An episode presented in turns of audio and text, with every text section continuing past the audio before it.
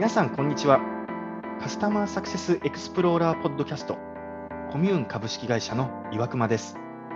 この番組は、カスタマーサクセスプラットフォームコミューンを提供するコミューン株式会社がお送りするポッドキャストです。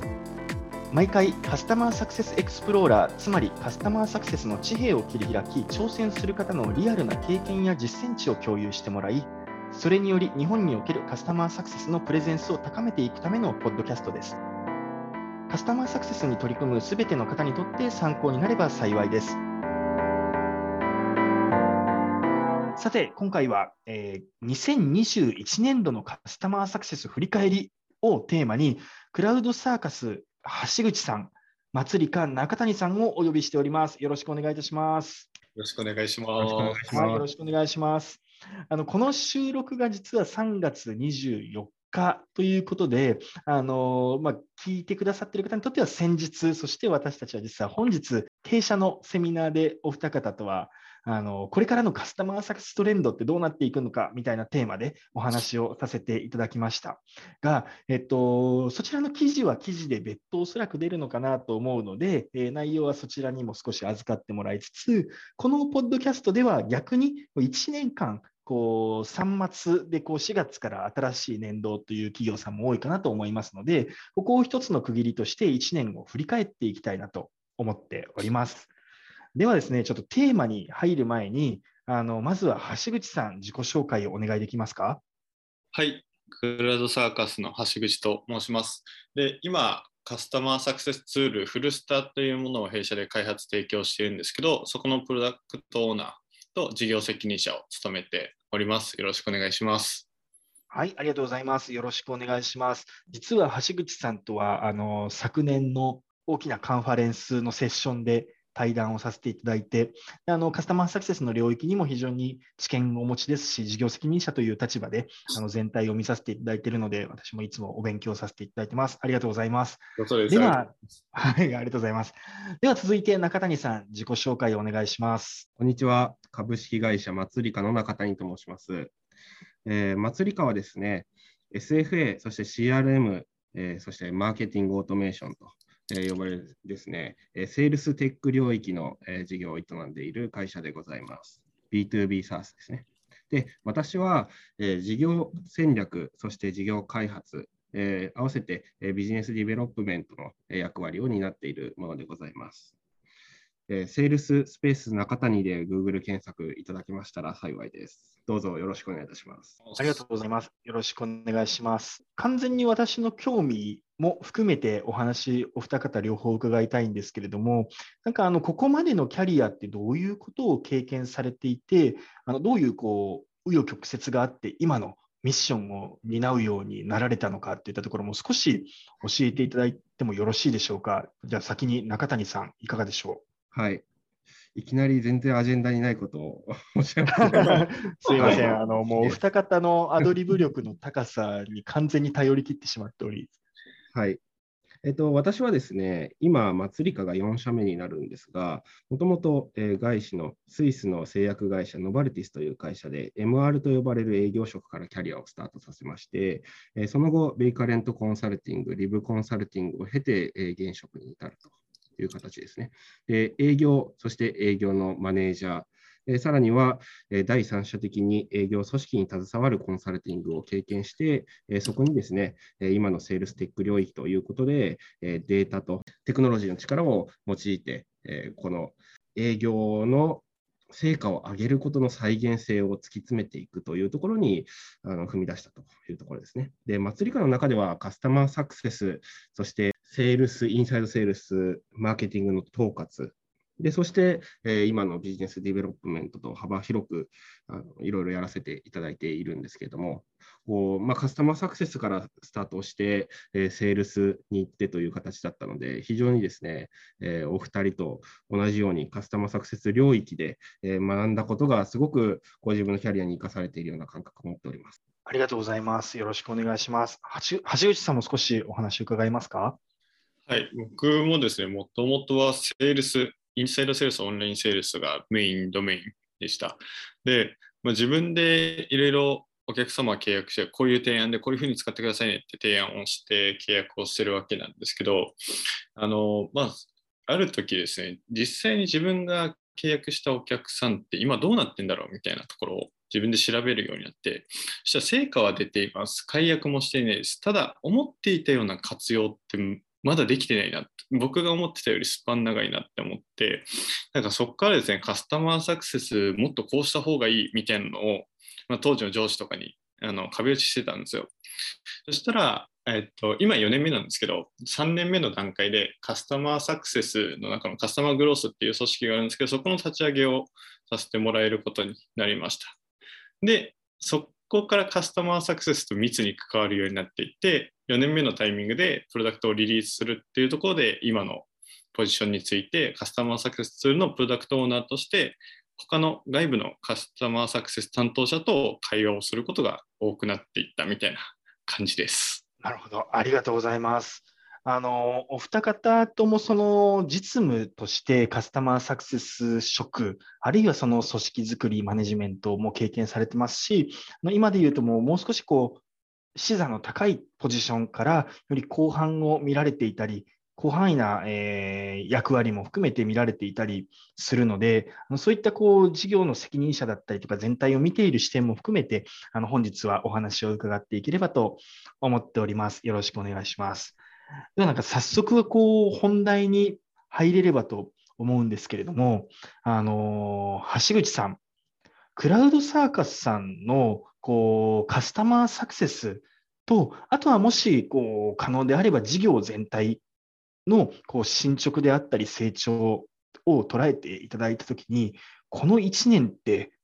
どういった1年でしたか？そうですね、もう一言で言うと、カスタマーサクセスやっといてよかったなっていうのを実感した1年でした。いいですね、実感できたの。はい。まあ、毎年実感してるんですけど、今年特に実感したっていうのは、あの、新しいサービスをですね、合計で3つかな、あ、4つですね、4つリリースをしてるんですが、まあ、カスタマーサクセスをしてよかったなっていうのが、その既存の他のプロダクトの導入をしていただいているお客様から、そういう新しいプロダクト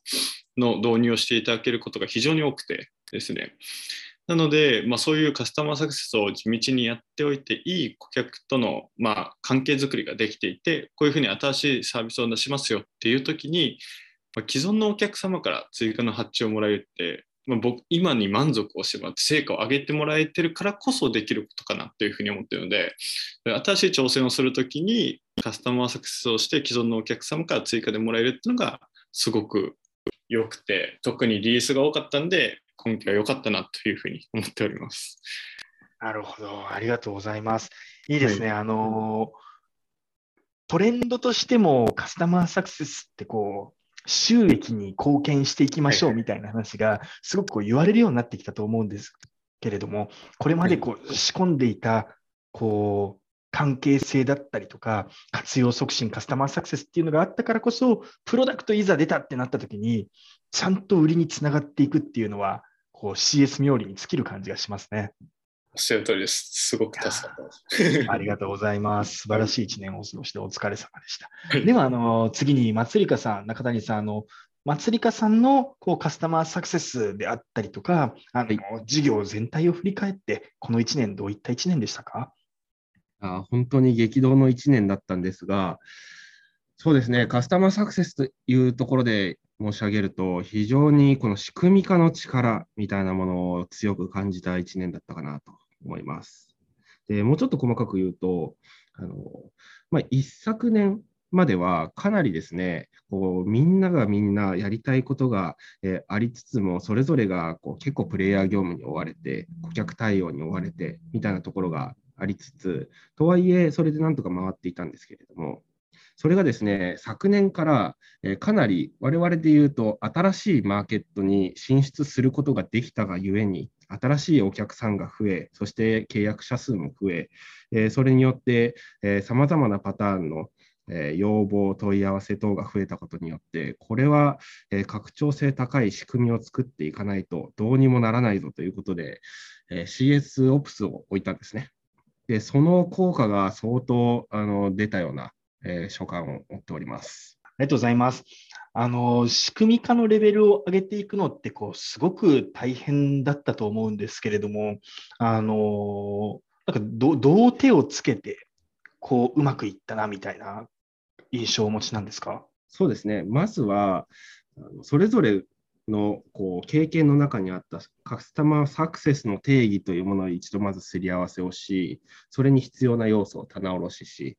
そして、えー、その中で仕組み化されていないものを片っ端から仕組み化していくというところがまず最初だったかなと思います。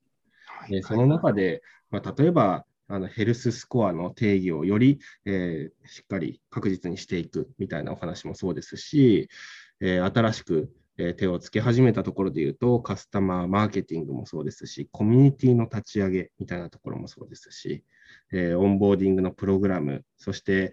え、優勝プランのプラン内容の設計とかですね、まあ、こんなところまであの CS オプスが主導して、え、形にしていった結果、まあ、当然、え、チャーンレートもかなり下がりましたし、ちょっと実数は明言避けますけれども、チャーンレートも下がりましたし、NRR も向上しましたし、あのすごくいい効果があったかなと思います。ありがとうございます。今、こう、実は伺いたかった2021年度の新しいチャレンジ、取り組みとして、こう効果があった取り組みを伺ったんですけど、はい、逆にそのそのまますいません、流れで恐縮ですが、結構頑張ったけど、まだ芽が出てないとか、あの失敗した、あるいは引き続きこう頑張りたいんだよねみたいな話とかもあったりしますか？あります。これはぜひ橋口さんにもこうコメントをいただきたい部分なんですけれども、我々はインターコムを使ってチュートリアル作ってるんですよ。で、これ作ったんですよ。で、はいはいはい。あのプロプロダクトツアー機能ですかね、インターコムの。そうですね。ありますね。はい。で、頑張って作ったんですよ。で、実際、えー、使われてはいるんですよ。ただ、いかんせんこの効果がわからないと。うん、これがなんかやりきった感があるものの、どれぐらい影響力を与えているんだろうなというところが、ちょっと悩みの種でもあったりしますね。なるほどですね。これはまあ、まず、近所の数値がどうかみたいなところによるんですけど、チュートリアルで何か ROI 出せるとかって、サポートの問い合わせ数だとか、カスタマーサクセスのコースがどう減ったかとか、あとは、えっと、アクティブ率がどう上がったかとか、結構限られると思ってるんですよ。なので、やった結果の前後比較でどうなってるかっていう数値をどこか絞って目的決めてやるっていうのが大事そうな気はしますね なるほど。はい。ここがすごく難しくてですね、例えば、はい、あのまあ、ほぼ同時期に、例えばあの優勝プランのプログラム内容を変えていたりだとか、はい、あとは、チャットのこう自動返信をするようなボットをあの使い始めたりとかですね。はいはい。あるので、結構ごっちゃになってしまってるはいはいはい、あの本当に実際のところかなと思います。なるほどですね。はい、まあそうですね。細かい話すると、そのチュートリアルの URL のパラメータとかつけて、うんうん、どの人がチュートリアルこなしたかっていうデータと、あと解約だったりエクスパンションのデータを紐付けて、なんかクロス分析をするとかが必要そうな気がしますね。なるほど。結構深いところまでやらないといけなさそうですね。ありがとうございます。あの、聞いてくださっている方に少しだけ補足をさせていただきますと、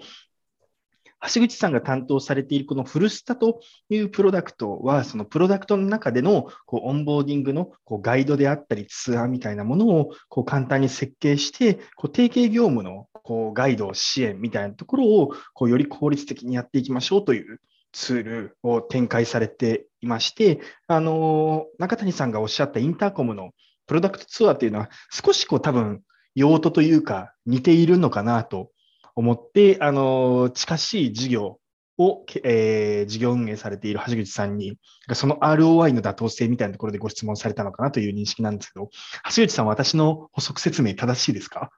完璧です。ありがとうございます。ありがとうございます。ちょっとなんか逆にこう、橋口さん側にもお伺いしたいんですけれども、こうこの1年始めた新しいチャレンジ、取り組みで、ここれうまくいったなっていうものと、逆にこれはまだまだこう頑張んないといけないとか、まあ、逆、もう失敗だったっていうものがあれば、そういった話でも構わないんですけど、いかがでしょうか？はい、そうですね。まあ、うまくいったなっていうのと、今後につながっていくなっていうところで言うと、もう一言言うとデータです。で、今、まあ、それこそ CRM とかを使ってプロダクトのデータをあらゆる形で統合をしていっているような状態で、それを今期から始めていったんですけど、いかんせんプロダクト数が多いので結構大変だったんですが、やってよかったなっていうふうにめちゃくちゃ思ってます。プロダクトのデータを CRM で確認をして、まあ、CTA を作って CSM がどの条件だとハイタッチをしていくとか、そういう設計をやっていけて、その辺はもうお客様の状況を確認するっていうこと自体がめちゃくちゃ楽になったので、今時点でやってよかったなっていうふうに思っています。で、失敗とまでは言わないんですけど、ここはもう少しこうしないといけないなっていうところで、来年以降改善をしていくのが、プロダクトごとに CS を置いているっていう体制です。で、これは、まあ、その育成の速度だとか、あと難易度の点から、プロダクトごとに今 CS を置いてるんですけど、単価が低いので、まあ、結局そこの収益性みたいなところで考えると、ちょっとこのままやっていくの難しいよね、みたいなところが今期、なんか、はっきり見えたみたいな感じなんですよ。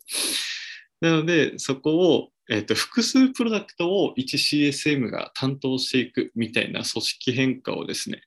もう4月からやっていくんですけど、そういうふうにして 1CS あたり、1CSM あたりが、えっと、持てる顧客数と単価を上げていくっていうのをやっていかないと、正直この SARS のモデルでやっていくのは難しいなっていうふうに思ったので、まあ、失敗っちゃ失敗かなというふうに思います。なるほど。難しいですね。なかあの私たちももともとあったコミューンというプロダクトに加えて、先日サクセスハーブという、こう第2のプロダクトをリリースしたんですけれども、やはりこう営業組織もそうですし、CS 組織もこうマルチプロダクト展開とか、あとは私たちもマルチカンパニー展開みたいになってくると、一気にこう難易度上がっていきますし、昨今、SARS のカスタマーサクセスでも、こう、NRR みたいなことがすごく言われるようになって、クロスセルとか、あの、アップセルみたいなことを、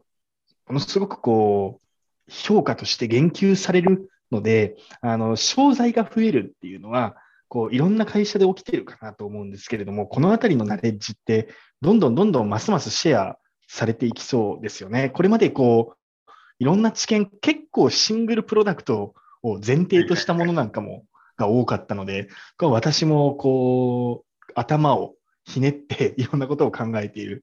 状況だったりします。うん、ありがとうございます。なんかそういったこう激動の1年をお二方過ごされてきたかなと思うんですけれども、こうシンプルにこう今年1年の学びみたいなものとして皆さんにシェアしたいとか、改めてこう噛み締めているようなものがあれば、あのすいません、ちょっと抽象度高い質問で恐縮ですが、教えていただきたいなと思うんですが、橋口さん、何かありますか？はい、そうですね。これはまあ、他者とお話しすることでっていうとこなんですけど、明らかにこの1年とか、あのまあ、2年前と比べて、テクノロジーへの投資っていうとこに対しての意欲が高くなってる人が多いなっていうのが、なんか僕はそのカスタマーサクセスの事業展開をする上ですごく学びだったなっていうふうに思います。なんか本当に今までハイタッチでどうにかやってきましたっていうところがいかにテクノロジーを使って効率化していくかっていうところのなんか本当変換点が2021年あったんじゃないかなっていうふうに思っていてすごく着手を始める会社が多く、まあ、僕らももちろんやってはいるんですけどなんかこの波に押し負けないように もっともっとテクノロジー使っていかないといけないなっていうのは学びになりましたね。はい。なるほど、ありがとうございます。確かにこう、ロータッチ、テックタッチとかもそうですし、こうコロナでハイタッチの限界を迎えたので、仕組みを考えるようになりましたとか、あのよりこう工数を削減しつつも、クオリティを維持したいですっていうことに言及される機会増えましたよね。おっしゃる通りですね。やっぱその辺、岩隈さんも感じますか？いや、めちゃくちゃ感じますね。うん、あの自分たちもそのレベル上げていかないとと思いますし、これ手前味噌で恐縮ですけれども、そのコミューンがものすごくお引き合いを急速にいただけるようになったっていうのも、あのその一つだったなと思いますね。あのこれまではただメールを送っておけばいいやとか、ウェビナー、セミナー、顧客向けに開催されていればいいやだったところから、こう人に合わせてちゃんとこうトレーニングコンテンツ用意をするとか、お客さんの利用状況、活用状況に応じて適切なコンテンツ当てに行くとか、ちゃんとセグメントを切って戦略的にそこをやっていくっていう、ある種こう、マーケティングオートメーションでやっていることをカスタマーサクセスのお客さんに対しても、やるぞっていう気持ちになられている、こう、ベンダーさんがすごく多いようなのは、結構現場レベルでも感じてます。ありがとうございます。なんかあの、この1年の学びといったところで言うと、中谷さんはいかがでしょうか？今ちょうど私が話したかったことを全部話されちゃった。ごめんなさい。いやいやいやいや。もう本当に基本的にはもうデータと仕組み。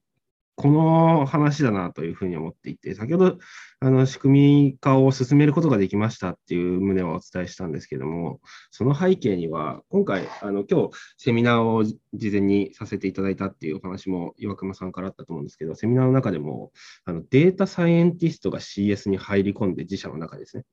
えー、その仕組みの基礎となるデータを洗い出しているっていう、そんなお話をさせていただいたんですよ。で、例えばですね、こう、えセグメント分けをするときに、顧客属性みたいな、そんな、え、こう外形情報はもちろんあると思うんですけども、その中でも利用を見ていったときに、えー、まあ、当然、アクティブ率もそうですし、えー、使われ方、えー、その中でもどの機能をどの頻度で、えどれぐらいの時期に使ったら、え最も解約と、えそして継続と相関するのか、みたいなところを、どうですかね、0.5人工ぐらいデータサイエンティスト、もう片足突っ込んでやってるような感じ。で、えー、それを、そのデータを持って、えー、オンボーディングプランであったりだとか、えー、サクセスプランを練っていくっていうことをしていったので、まあ、ここがなければ結構もう崩壊していた可能性があるぐらい、まあ、どんどんどんどんこう受注が増えることによって手一杯になっていった側面はあるので、ここは本当に大きな学びですし、まあ、より早くそのデータと仕組みを使って拡張性高い組織にしていくことが重要だと学ばされた1年だったかなというふうに思ってます。なるほど。ありがとうございます。中谷さん、そのあのデータサイエンティストの力をもう借りるよう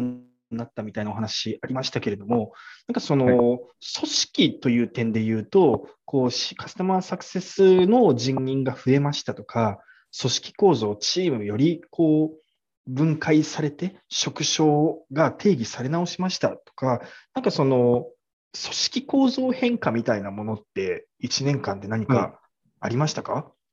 そうですね。えっ、ー、と、カスタマーサクセスの中に、えカスタマーサクセスマネージャーと、え、そのアシスタント、まあ、こちらはロータッチテックタッチメインなんですけど、と、そして、え、ユーザーサクセスと呼ばれる、え、チャットサポートのようなところとですね、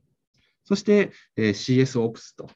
いう形で、え、職種を分けているんですね。でこの CS Ops と、え、データサイエンティストが連携をして、先ほど申し上げたような仕組みを作り上げていったというような形になります。で、全体の数としても、えー、どうですかね、まあ、母数はそんなに多くないですが、1.5倍ぐらいには、えー、昨年1年で広がってはいるので、まあ、かなりその顧客数もそうですし、人員数、そして、えー、職席の数も増えたっていうのが昨年だったかなというところですね。なるほど。なんかあのそれだけこう人もそうですし、役割分担みたいなところで言うと、それぞれのチームのレベルが上がっていくっていったところとセットだと思うんですけど、会社としても本格的にこうアクセル全開で投資をされているフェーズなんですね。本当にそうですね。はい。ありがとうございます。橋口さん、いかがですか？なんかこの1年で組織の変化みたいなものってあったんでしょうか？そうですね。今年1年は、えっと、延長線上で人が増えたぐらいしか、組織上の変化はそんななかったかなというふうに思います。で、また先ほどのお話と通ずるところにはなるんですけど、プロダクトを多数展開して、まあ、今年1年でプロダクト多数でプロダクトごとに CS が動いてたからこそ体験顧客体験が悪くなるっていうのをすごい感じたんですよね。あのまあ、テックタッチも同じような施策が走ってしまう可能性も高くなりますし、1 CSM から同じあの別のサービスの説明を受け入れないとか、そういう状況があって、僕らはなるべく早く大きく成長するためにプロダクトごとに今までやってきたんですけど、そろそろ顧客体験を考えると、もうなんかその CS を統合していくとか、CS 全体の仕組み化をし